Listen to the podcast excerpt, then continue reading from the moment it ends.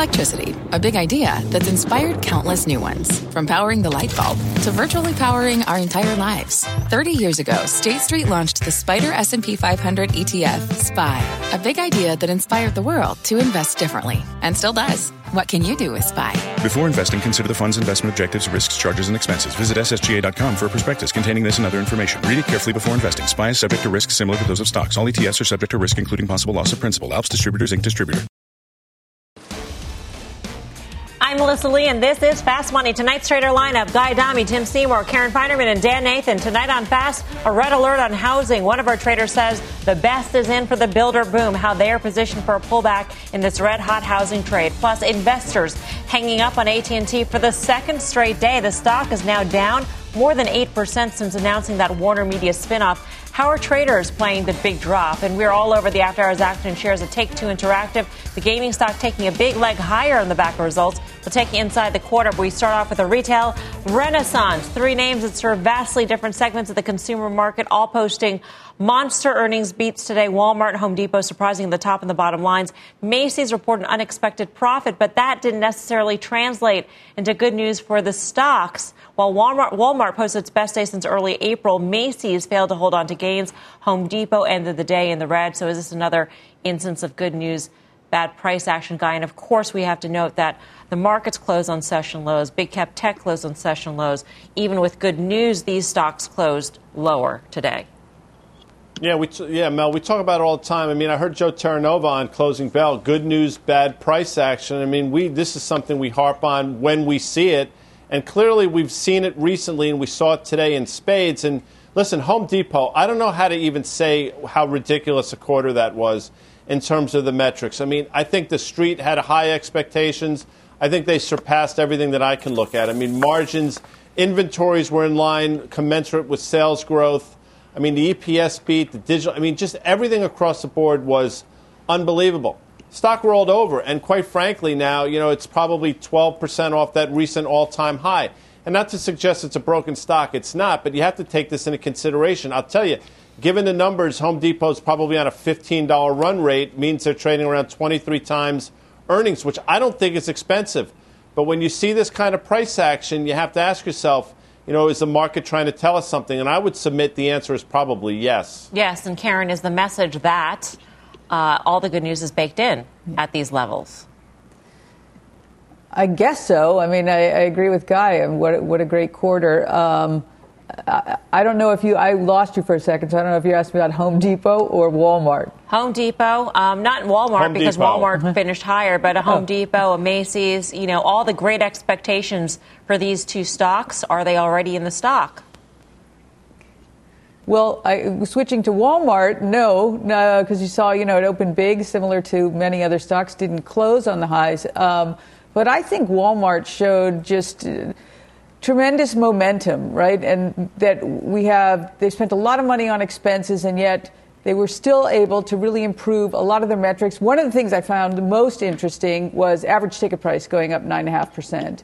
Right? They had huge volume last year, just people stocking in the pandemic. But now, they're able to switch to higher margin items. Now, how much of that is stimulus and temporary?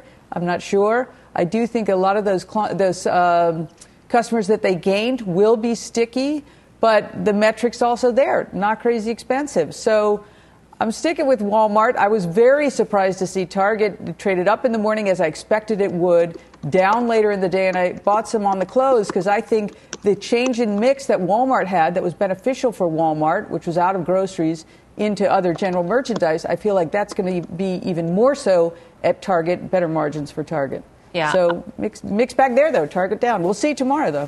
Tim, your take, particularly on Macy's. Um, by the way, I love how Karen just played I would rather. She just decided to she talk just, about Yeah, she's going to go for whatever she wanted to talk about. But, you know, I'll allow it with Karen. Was, I, not for you. Don't get any ideas. Well, it's so. no, no, I won't. And it's just great to see Karen, who's always so well behaved, not listen. Um, so I, I, think in the case of Macy's, this is a stock that wasn't listening to all the doubters as well for the last probably four quarters in terms of putting digital uh, e-commerce sales uh, as the you know 48% of, of you know new dollars spent on their site. So exciting stuff, and I, I think the the balance sheet story there, and and really you know call it a, a, a restructuring without totally having to do that, but also um, where they were able to close down unprofitable retail and actually take some of the benefits of COVID. Great story probably priced in, and, and I don't own the name anymore. I, it, was certainly something that I felt on the balance sheet improvement and just a better business was worth a big ride. It's been a big ride. Um, they still have major issues competing, and, and, I think that's with those numbers. But you know they've been very, very, I think, cautious and conservative on their guide. Uh, I was thrilled to see these numbers for the company. I certainly am loaded up, uh, or, or, you know, I should say it's on the watch list to to be potentially loading up again. Mm. Um, but I think you're highlighting three different stories at the top of the, of the show here. Um, absolutely the case in, in, Macy's. It doesn't belong with Walmart um, or, uh, in, in that case, for Home Depot. Sure. The common thread, though, amongst these three different stories is that the consumer's back. The consumer wants to spend money. They've been stuck at home. There's a revenge spending going on. Um, but at the same time, as Walmart's CEO put it, the second half has more uncertainty than a typical year. So, Dan, how do you interpret that across this sector? I would take that comment at face value. When you think about just we've had waves and waves of, of government transfer payments to citizens who, you know, had been at home and, and had not the ability to do a lot of things that they normally spend money on. And actually, a lot of retailers did very well. And, you know, the price action you're talking about this morning in Home Depot, a stock that literally on March 5th looked like it was about to roll over. It had not made a new high with the S&P 500 all year. It actually hadn't been at its highs since September, okay? And then it turns on a dime and closes up 40% um, up until about a week ago or something like that. So we're down 10% in a straight line. They put up a quarter as good as like the one that Amazon and Apple did. And what did those stocks do? They didn't trade higher. So if Walmart is telling you that the back half of this year, on the other side of this pandemic that we've all been waiting for, is going to be uncertain, then I'd take his uh, you know, I'd take that warning. You know, we know that input costs are going up. We know that there's certain, uh, you know, inflationary pressures as it relates to wages and that sort of thing. I think what happens next here is that a lot of these stocks are going to start interpreting their ability to push forward or, or, or kind of pass through cost increases to uh, consumers at a time where consumers might not be getting those added unemployment benefits or some of the other benefits and they start spending on other things and that could be a hit to margins. So guy always talks about this s&p at 23 times no one cares on the way up, but they may start to care if we start pricing things in 2022 and what normalized earnings look like with decreased margins. To Dan's point, the additional unemployment benefits end in September, Guy. The effects of stimulus will end sometime in the back half of the year. Um, and, and so when we think about retail, it's interesting that you know, now after the pandemic, before the pandemic, we talked about the death of retail, the death of the mall, the death of those kinds of stores. That, you know, Walmart and Home Depot don't fall into that category. But post pandemic, we're talking about a resurgence, a renaissance in retail, that they are stronger than before. Um, and going into the second half of the year with these uncertainties, do you buy that narrative? No. I mean, I don't think they're going to be stronger than they were before. I mean, I think you're going to get through this wave of the, the pent up demand that Tim's been talking about for literally months now, correctly, by the way. And then things will get back to normal. I mean, there, there'll be a time where people, everything sort of normalizes on that front. And you go back, listen, go back to last fall, and we were talking about the death of retail. If you, I know you exactly. remember, because we talked about it all the time. So I don't think anything has really fundamentally changed on that front, other than what we've lived through and this little bit of a pop that we're going to get on the back end, which all makes sense. In terms of Walmart, quickly, Karen makes a fantastic point. My pushback would be Walmart, unlike these other stocks, Walmart made an all time high in November. I think it was November 30th, actually, and then spent obviously the last half of the, the end of last year and early this year trading lower as opposed to like the Home Depot. So maybe Walmart was leading then by a few months, and maybe it'll lead us back up. But I do think Walmart can go higher, and these other stocks can sort of trend lower. I think, again, Walmart could take the lead took the lead probably on the way down, take the lead back on the way up. I mean, in an uncertain period in the back half of the year, if it is full of uncertainty, then that is exactly where you want to be, Karen, right? I mean, I mean whether the consumer is stronger or not. right. depends if you're if it's priced for uncertainty or priced for something else. Uh, I think though a lot of retail they use the pandemic, as painful as it was, to accelerate a lot of changes, to streamline, to uh, rationalize their store base. So a lot of them came out weaker but ready to survive a, a, difficult environment because they were able to do so much during the pandemic. So I think, and, and you had some competitors uh-huh. go out of business. But, but, can I ask so you a those question? are generally good things to happen. Those are yes. all good things. You can do whatever for, you want. For me, that's true. I can. Uh, no, but within reason, of course. But like, let's just take an example, like Macy's, for instance. Okay, so their e-commerce business is much better. They've they've attracted a new customer, which they hope will be sticky, et cetera. But do, do customers still want to go into the Macy's that existed before the pandemic, where you walk through the perfume to get to the handbags, to go up the escalator to get to the women's clothing? I mean, is that is that what we go back to? Does that still survive? Because that was the mm. death of a box store like a Macy's before the pandemic. And I don't know that the pandemic has changed that. Yeah, I agree with you there. On you know, on well, there were some like Macy's that you know didn't survive. That was ha- sort of happening before. A, a, a Sears and a J.C. Penney, for example. But I agree with you on Macy's. But there are others that I think did a good job, you know, switching to e-commerce and building up that business. And being a brand is important. That Macy's brand, I'm not sure what it is. So I agree with you on that one. Okay. Our next guest says retail's comeback is in the early innings. Dan Hurwitz is a former CEO of shopping mall operator DDR. He now runs Raider Hill Advisors. Dan, always great to see you. Good to see you. Thank you for having me. Why are we in the early stages? I mean, we, we just came off the pandemic. The consumer is filled with stimulus. So is that fueling this sort of nine inning run if we were going to continue to use this this metaphor or uh, I mean we see the end of the stimulus in front of us. We see the end of the additional unemployment benefits in front of us. Why is there a long run we, still? There's a long run because there's enormous pent up demand and I think Karen's right. I think I think a lot of retailers use the pandemic simply to get better you know, the, the you asked a great question. Are people still going to walk by the perfume and the handbags to get upstairs to the women's ready to wear at Macy's? They will if they have the right merchandise, and they will if they're a good retailer. Um, and and where they suffered in the past was that they were stale and they were tired. And if they use the pandemic, which I think they have and others have as well, to revamp their merchandise and and re- revamp their appeal to the consumer, the consumer is ready to go. I mean, our savings rates are up. The stimulus is still out there. People have pent up demand. You know, we're going to have a little bit of a tail off for sure in the summer months because we always do, but back to school and the holidays should be robust. I'm, I'm more concerned about next year, to be honest with you, comping this year's numbers, uh, because I think this year will be, will continue to be very strong. Hey, Dan, it's Karen. I actually can't see you, but nice to hear your voice. Can you tell me Hi, what you, I agree with you on this potential bubble into next year, but what does this mean for the malls or the mall REITs? Well, traffic is up. I mean, one of the things that we have to distinguish right now in retail is that people talk about retail as if it's a single asset class. And the resilience of retail is very different if you have an open air shopping center versus a mall. Open air has been incredibly resilient. The debt markets are still there. There's a lot of capital chasing those assets and they went through the pandemic with great strength. The malls did not. And, and the malls are going to depend on increased traffic, and they're seeing increased traffic. Um, so I think I think the malls have a much longer way to come back because they dropped um, much further. We saw real market capitulation in regard to the malls. We really did not see that in open air, and I think we have to sort of distinguish between open air retail and enclosed retail uh, today because everyone's talking about it as if it's all the same. And what we learned through the pandemic is that it's clearly not.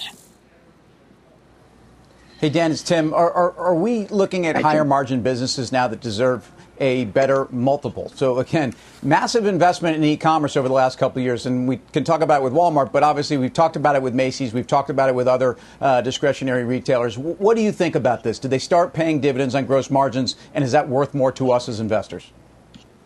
I think over time, I think the proof is, is, is I think this is sort of a show me market in regard to that, Tim. I, I, I, think, for example, Macy's has done a good job. They have a you know a ten billion dollar e-commerce business that they don't get a lot of credit for. Um, why is that? Because they trade like a department store, And I think they have to show really that the e-commerce business is the wave of a future and that the department store is not going to drag it down. I think the market's waiting a little bit to see what's going to happen, but I think ultimately if they're successful, stores like Macy's and others do deserve to trade at a higher multiple if they can prove themselves worthy of that multiple over time.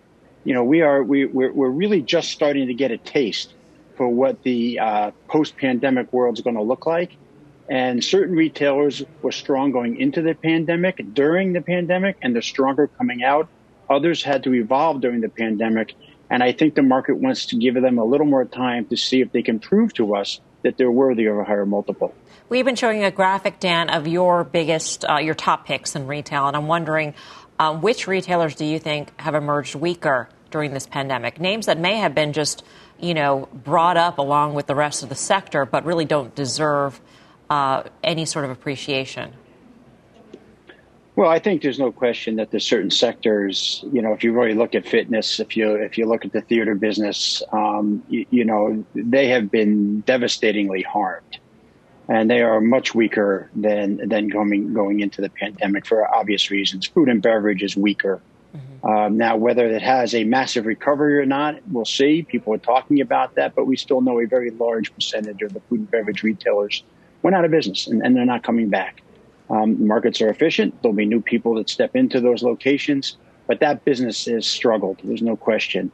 So I think I think the experiential retail that everyone was talking about pre-pandemic suffered the most, obviously, during the pandemic. And the retail that people thought was um, weaker going into the pandemic, right. particularly ready to wear apparel, yep. mass merchants, came out much stronger. All right. Dan, thanks so much for joining us. Appreciate it. Good to see you. My pleasure, Melissa. Thank Dan you. Good Hurwitz. to see you. Um, interestingly, when we were talking about the death of the mall, reviving the mall included putting in all this experiential retail, um, experiential, you know, sort of retail or, or, locations that would have brought people in. And now Dan is saying that that's actually the, the weakest part of the equation here.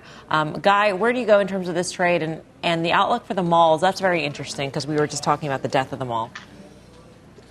Yeah, I mean, if you look at a name like Simon Properties, it's, not, it's had a big run. It has not gotten back to the levels we saw when this whole thing started back, you know, January, February obviously, of last year. So I think that's a bit of a cautionary tale. Where would I go? Well, normally I'd say Dollar General, which is a fantastic company.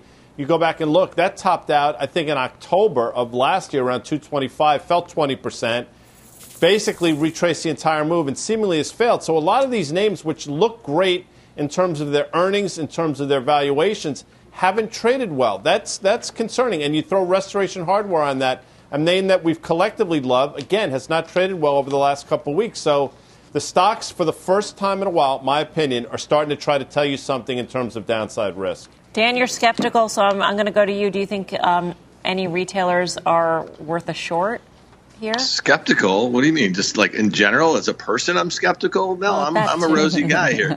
Um, yes. You know, listen, I, I yes. can't speak to the malls. I haven't been to a mall since the 80s. Um, I think we spend a lot of time talking about these mall REITs, and they're all going away. They're all going to be Amazon distribution centers. Probably a lot of these so-called department stores that we say might have gotten fixed because of the pandemic. On the other side, they're probably like, look at this Dillard's, the move that it just had. It will never get better for Dillard's. It will never get better for Macy's from here. It will never get uh, better than uh, you know for Nordstrom. So you, you to me, I, I just don't think we're going to have this roaring 20s that is going to fix retail all the problems that we had um, before it. So I suspect that if you were skeptical of the mall REITs and skeptical of the department stores pre-pandemic, remain skeptical, and you just got a gift if you want to take the other side of this trade. All right, coming up, Take Two reporting earnings just moments ago. The stock touching after hours highs with the call now underway. We'll get the details next. Plus, Amazon reportedly in talks to buy MGM Studios. But is there a better buy for the e commerce giant? The traders are priming their best picks. We've got all that and much more when Fast Money returns. What does it mean to be rich? Maybe it's less about reaching a magic number and more about discovering the magic in life. At Edward Jones, our dedicated financial advisors are the people you can count on for financial strategies that help support a life you love. Because the key to being rich is knowing what counts. Learn more about our comprehensive approach to planning at edwardjones.com slash find your rich. Edward Jones, member SIPC. What's on the horizon for financial markets? At PGIM, it's a question that over 1,400 investment professionals relentlessly research in pursuit of your long term goals. Specialized across asset classes, but united in collaboration, our teams provide global and local expertise. Our investments shape tomorrow, today. Pursue your tomorrow with PGIM, a leading global asset manager.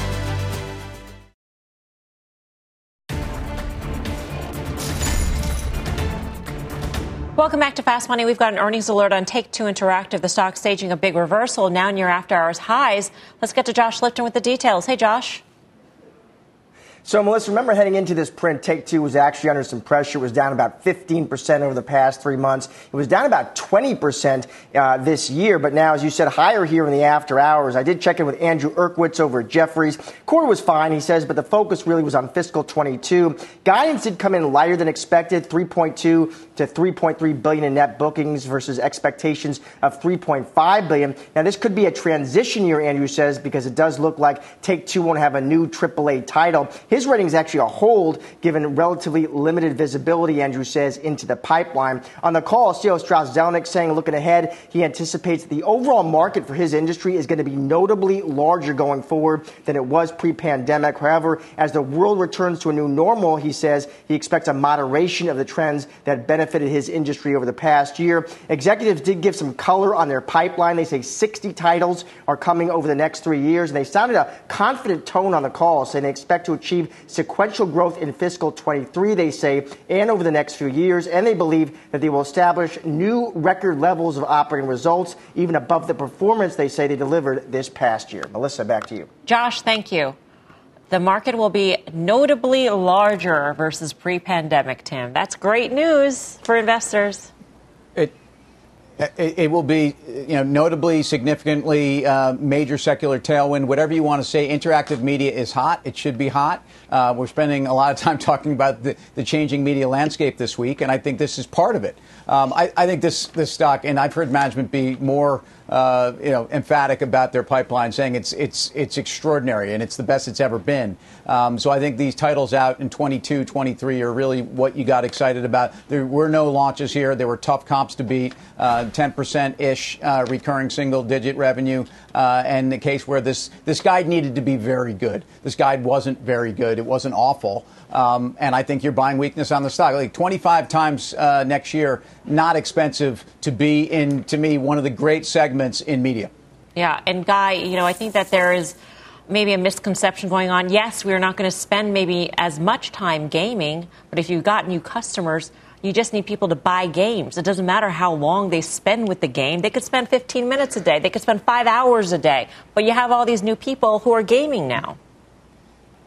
No question about it. And if you look, I mean, it's not coincidental that the stock sort of sold off pretty significantly when you when you got all the good news about the vaccines. Makes sense, right? But you look at this quarter. Just look at the fourth quarter in terms of what they did. It's a pretty remarkable quarter. Uh, given what the street was looking for, I think. And oh, by the way, they're running things better. Dan's going to make fun of me, but operating margins came in almost at 25%. street was looking for about 14.5%. I thought the guide was pretty miserable for the full year. Tim said not great. I mean, okay, we mm-hmm. can quibble over that. But I also think it's a bit of a sandbag. and I think you buy this stock here because I think it, what they've proven is pandemic, no pandemic, people are coming. This is the wave of the future. I think the sell off was overdone. I think the stock can uh, challenge those all time highs we saw back in February. Michael told me to wrap, Dan, but if you want to make fun of Guy, I will allow it. They cut his mic. this is a way. we lost the mic. I thought they cut his mic. I thought they were punishing me for ignoring the producer. All right, no, we're no, going to go to. Oh, okay, go yeah, ahead, Dan. No, oh, no, sorry, sorry, sorry. Just to be clear, I literally texted a Guy and said those operating margins were ridiculous, and I knew he would get right in there and say it. All sorry. right. we are just getting started here on Fast Money. Here's what's coming up next. Amazon is looking to buy, but is MGM Studios the best bet? The traders have their prime picks and are ready to dish them out. Plus, Bank of America says the Bitcoin bonanza is getting crowded. So is it time to cash out of crypto? We've got that and a lot more when Fast Money returns. Canva presents Unexplained Appearances. It was an ordinary workday until. That presentation appeared out of thin air. Also, it's eerily on brand. Wait, did that agenda just write itself? Words appear, making this unexplainable case. Unexplainable? It's Canva's AI tools. I can generate slides and words in seconds. Really? the real mystery is why I'm only learning this now. Canva.com, designed for work.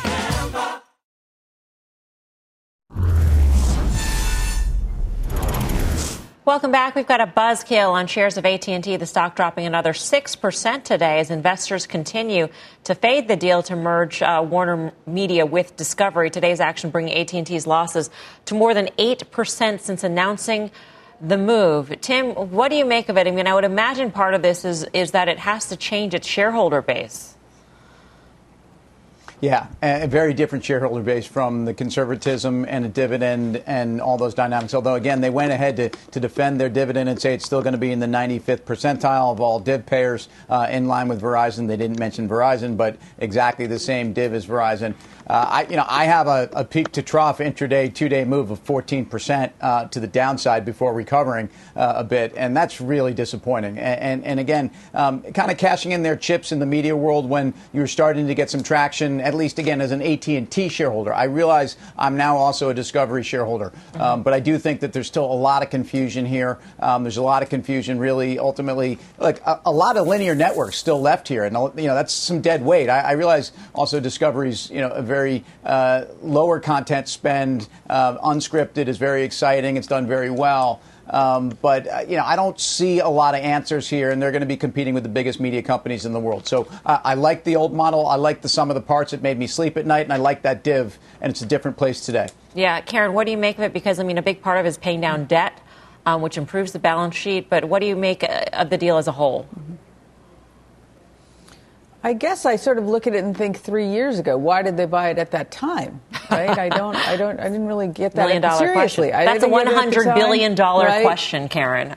exactly, and I think the architect of that is the architect of this. I don't, I don't really get it to be honest. What, uh, how this makes it better? I feel like the stock's in the doghouse, but the stock deserves to be in the doghouse. How much? I don't really know, but I'd rather look somewhere else. I don't, yeah, did they say what resize means when they talked about the dividend? Do you, I don't know. I didn't like the whole thing. So um, yeah. it was interesting to me also that both of them traded down. Yeah. That seems, you know, um, so I'm just staying away. Both traded down and traded down again today. Well, as AT&T exits the media game, Amazon is apparently ramping up. The tech titan reportedly in talks to buy MGM's film studios in a multi-billion dollar deal. Let's bring in Julia Boorstin, who's been very busy. Julia. Melissa, it has been busy. Sources tell me that Amazon and MGM are in talks. It's unclear if they will agree on a price, but MGM is reportedly looking for $9 billion. That's far more than the 5 billion or so that I hear that other companies have valued MGM at. But with Warner Media's Discovery merger and Sony partnering with Netflix, for a first look deal on its films. There's a land grab right now for original content for streamers, and MGM is among the few standalone studios left. Now, it has a library of 4,000 films. It has 17 hours, 17,000 hours of TV plus cable channel Epix. And MGM could produce more new films from its franchises, which include Pink Panther, Rocky, and James Bond, of which MGM owns half. And it's worth noting that Amazon has been investing more in content for the 175 million Amazon Prime subscribers who streamed a show or movie on the service in the past year. And uh, take a look at um, this would be Amazon's second largest acquisition if it does go through in that $9 billion range after it spent nearly $14 billion to acquire Whole Foods. Now, Morgan Stanley says they believe engagement with Prime Instant Video has been an important driver of Prime subscriber growth and retention, and they say that MGM's robust library should help drive retention further. And of course, for Amazon, it's all about getting those Prime subscribers because they spend more money. Yep. Melissa? Julia, thank you. Julia Boorstin. Um, by the way, on a full screen, we had MGM Resorts up. That's not the. It might, might, sound like a really exciting deal, but that that's not the MGM we're talking about. We're talking about MGM Studios. Um, Dan Nathan, what do you make of this reported deal? You know, Julia just mentioned that it, it's about Prime retention. So the more you can offer them, I, have had Prime for 15 years since the day it came out, and I am probably one of those people who spend two to three times as much as the non-Prime subscriber. But I can't tell you the last time I've ever watched anything on Prime Video or Prime Music. So I, I to me, I don't think it's listen, at $9 billion, it's like a rounding error. This is a $1.6 billion company. It's going to do a half a trillion dollars in sales uh, this year. It doesn't really matter. So, uh, you know, to me, um, you know, I'd be bolting on things to AWS as some of those other um, competitors are starting to take some market share. That would be my view. Guy, what do you think? I mean, if Amazon's looking to buy content, is MGM the way to go, especially when they're talking about nine billion versus the five billion that Julia had, had cited?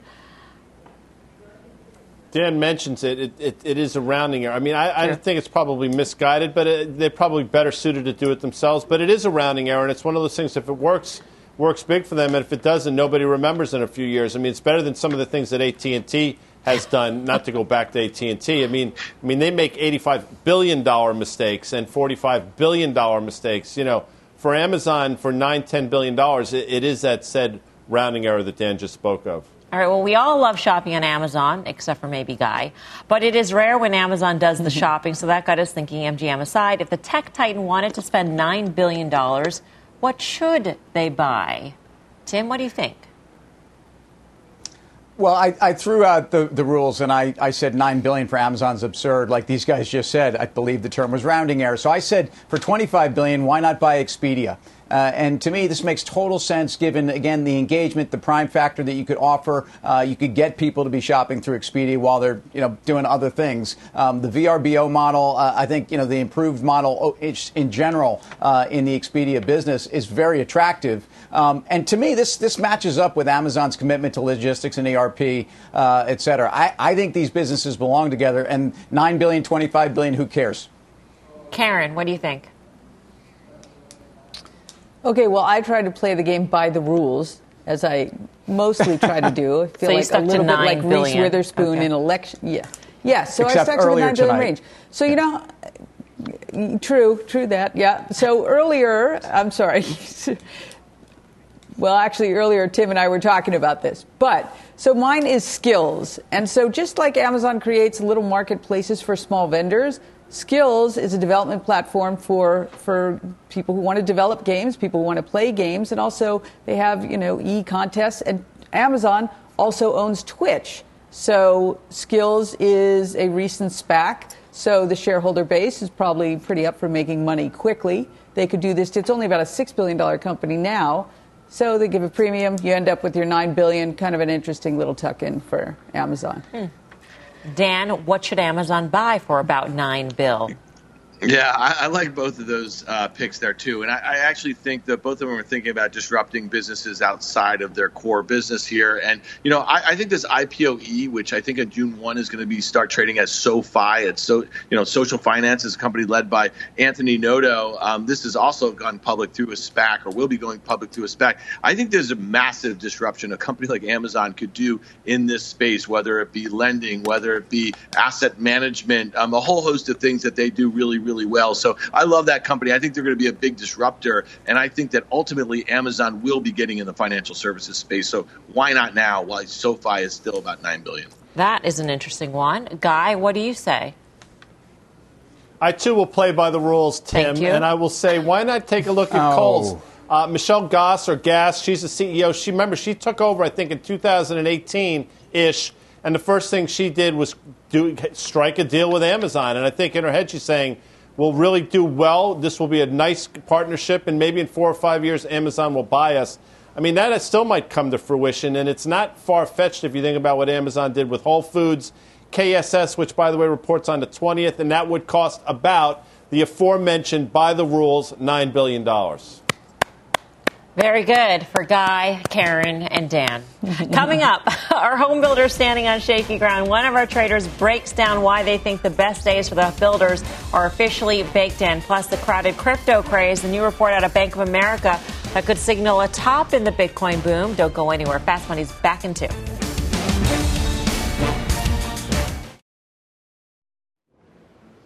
Welcome back to Fast Money. Home builders getting hammered today. Housing starts falling nearly 10% last month, far above expectations. It has been a hot year for the housing trade, but Dan says today's number could signal some trouble ahead.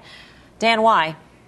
Trouble ahead, trouble behind. I mean, listen, here's the thing, Mel. I mean, some of the supply uh, demand dynamics have just been totally out of whack. We have no way of looking behind over the last year and really putting that in some sort of context going forward. Then you take into account all the input costs, all the stimulus, you, you know, the rate move. There's a lot of things going in a lot of different ways. And I just think this is that as the NASDAQ has underperformed this year, we've seen a few groups. We've seen banks, we've seen, um, you know, home builders, we've seen energy, we've seen materials really out outperform of late, and we're starting to lose those groups. So we just lost the home builders that just went up on this parabolic move. You're starting to get bad data. You're starting to see some of these inputs like lumber roll over, and, and you may say, well, that's a good thing for the home builders, but maybe not when you see the activity kind of um, scale back this way. So when I think of the other side of this pandemic, a lot of the oddities about the housing market over the last 13 or 14 months, they may go back the other way. So I wouldn't be buying home builders here. I'd also remember that the home builders topped out in like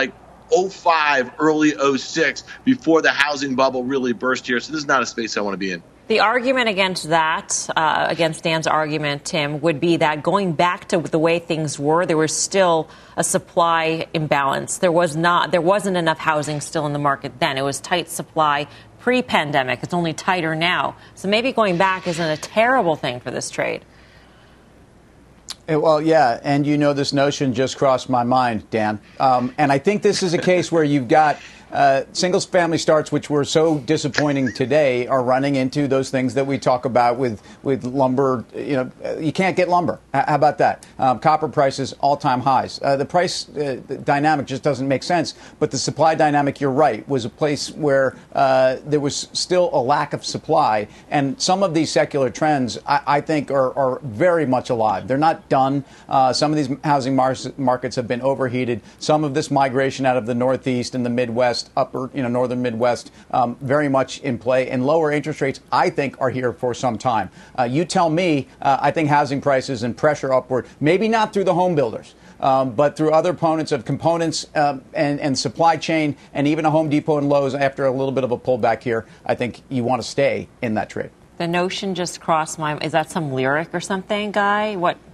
It, it well, it, it it, it's sorry, a lyric yeah. from the song Casey Jones. The, the Grateful Dead fans out there are wincing because that's one of the songs they really don't like. The fact that Dan brought it up, then Tim jumped on top of it. And if I said like Switch Switchman Sleeping, which I didn't do because I chose not to, it's one of the many awful Grateful Dead songs We're that all the Grateful Dead people Getting to a housing trade, right? This is all going to a housing no, trade. You asked me a question. I don't know what to tell you. You said, "Is this That's some true. lyric?" It's I just fault. answered it's your question. I'll give you a fault. housing trade. Here's your line in the sand. If TLT, the, the ETF, the 20 year bond ETF, goes through 133 on the downside, and you're a few handles from that, that will equate to about 1.8 on the 10 year. That's when I think you start to lose the housing trade. So if you're looking for a bogey, mm. 133 in the TLT, that's the one for the housing trade. All right, coming up, the HODL gang is real. Bank of America saying the Bitcoin trade is getting crowded. So, what does that mean for the cryptocurrency? We're hitting that trade next. Plus, option traders are gearing up for an old tech titan to report results tomorrow. Professor Khouw is breaking down the action when Fast Money returns.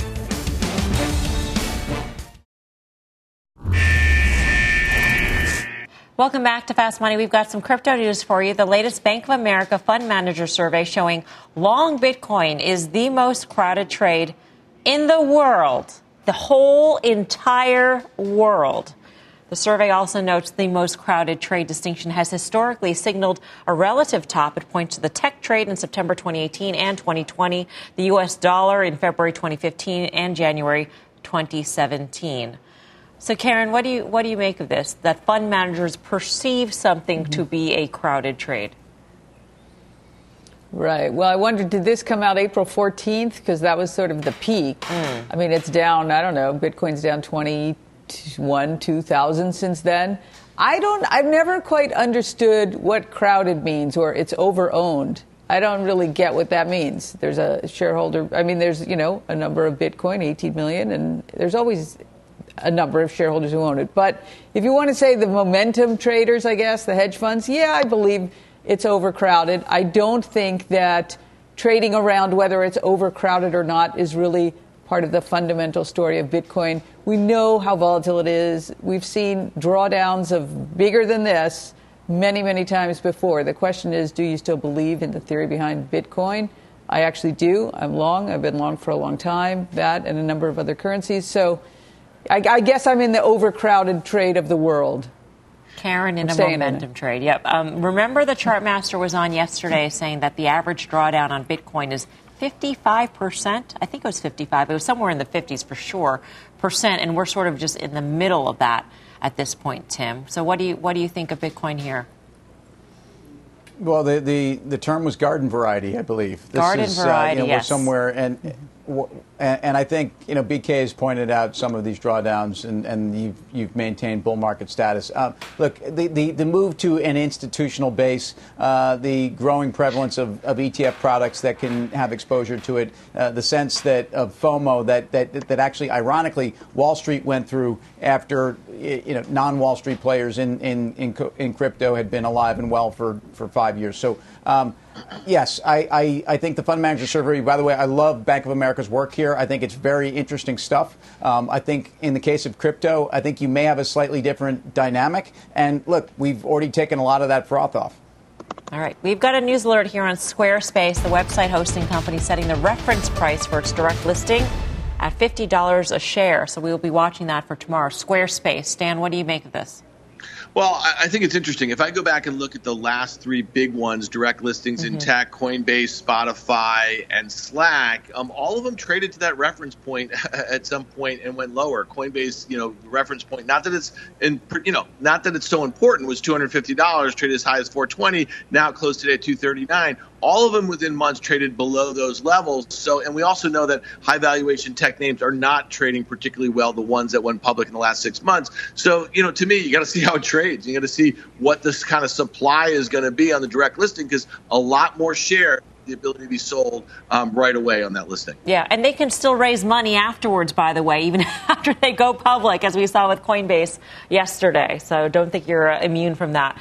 All right, coming up, option traders are looking up and checking out an old school tech name ahead of earnings. We got that trade next as we head to break. A message from our own Tony Zhang as CNBC celebrates Asian American Pacific Islander Heritage Month. Try not to focus too much on what others think of you and let that shape who you are and your identity. Don't be afraid to go out there and explore and establish what your own identity is because uh, American culture is so diverse and you can really find and, and be able to take advantage of what makes you unique um, and, and pursue what makes you happy.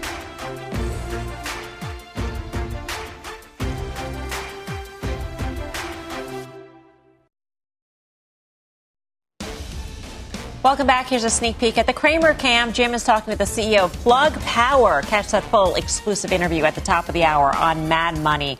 Let's get to tomorrow. Cisco reports earnings after the bell. Let's bring in Mike Khouw for the setup in the options market. Mike. Yeah, so Cisco is seeing calls outpacing puts by about two to one over the last 20 days. It achieved that comfortably today, trading almost three times as many calls as puts. Right now, the options market is implying a move of about 4.5% by the end of the week. That is less than the 6.7% or so that has averaged over the last eight quarters. Now, the two most active options were actually a big overwrite roll, but the most active options that expire at the end of this week were the 53 strike calls. Over 2,700 of those traded for about a dollar and 22 cents, and buyers of those calls are probably taking advantage of the fact that options premiums are a little bit lower to make their bullish bets going into earnings, betting that the stock will be higher by the end of the week. All right, thanks for that, Mike. Um, Guy Adami, Cisco, one of these old tech names, Mhm. outperforming the NASDAQ, almost double the return year to date.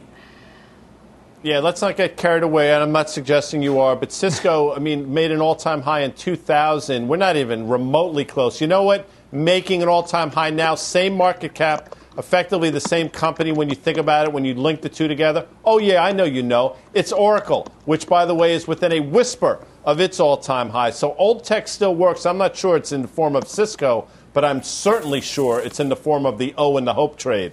That would be Oracle. ah, the O and the Hope trade, you're bringing that back. Um, Tim, he self would you rather it effectively, but amongst old tech names, do you know you what? like Cisco? He's pretty well behaved. He's pretty well behaved. He followed the rules earlier. I didn't, so you know, let's call it what it is.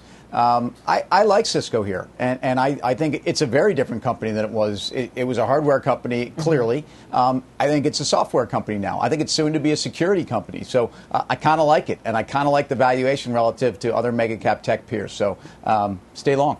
All right, thanks again for that, Mike. We'll see you Friday. For more options action, be sure to tune into the full show, and that is Friday, 5.30 p.m. Eastern Time. Up next, final trades.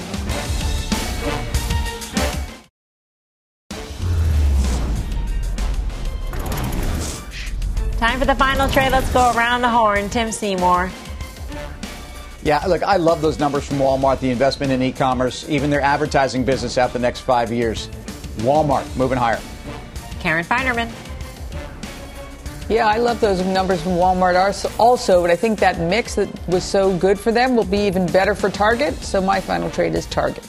Dan Nathan. Uh, yeah, I like buying this IPOE, which will soon be SoFi on the Nasdaq, um, into that uh, into June. Guy. Yeah, I love the Dave Brubeck quartet. They sang "Take Five or actually played it. They didn't sing it. I'll take three off that and take two, Melissa. All right. Thanks for watching Fast Money. We'll see you back here tomorrow at 5 for more Fast. Meantime, don't go anywhere. Mad Money with Jim Cramer starts right now. This podcast is supported by FedEx. Dear small and medium businesses, no one wants happy customers more than you do. So you need a business partner just like you. Like FedEx, who understands your passion for serving your customers because they have the same commitment towards you. That's why FedEx offers you picture proof of delivery, packageless and paperless returns, as well as weekend home delivery to 98% of the U.S. on Saturday and 50% on Sunday. See the FedEx service guide for delivery information. What's more, FedEx Ground is faster to more locations than UPS Ground. Trust FedEx for timely deliveries. See what FedEx can do for your business. Absolutely, positively FedEx.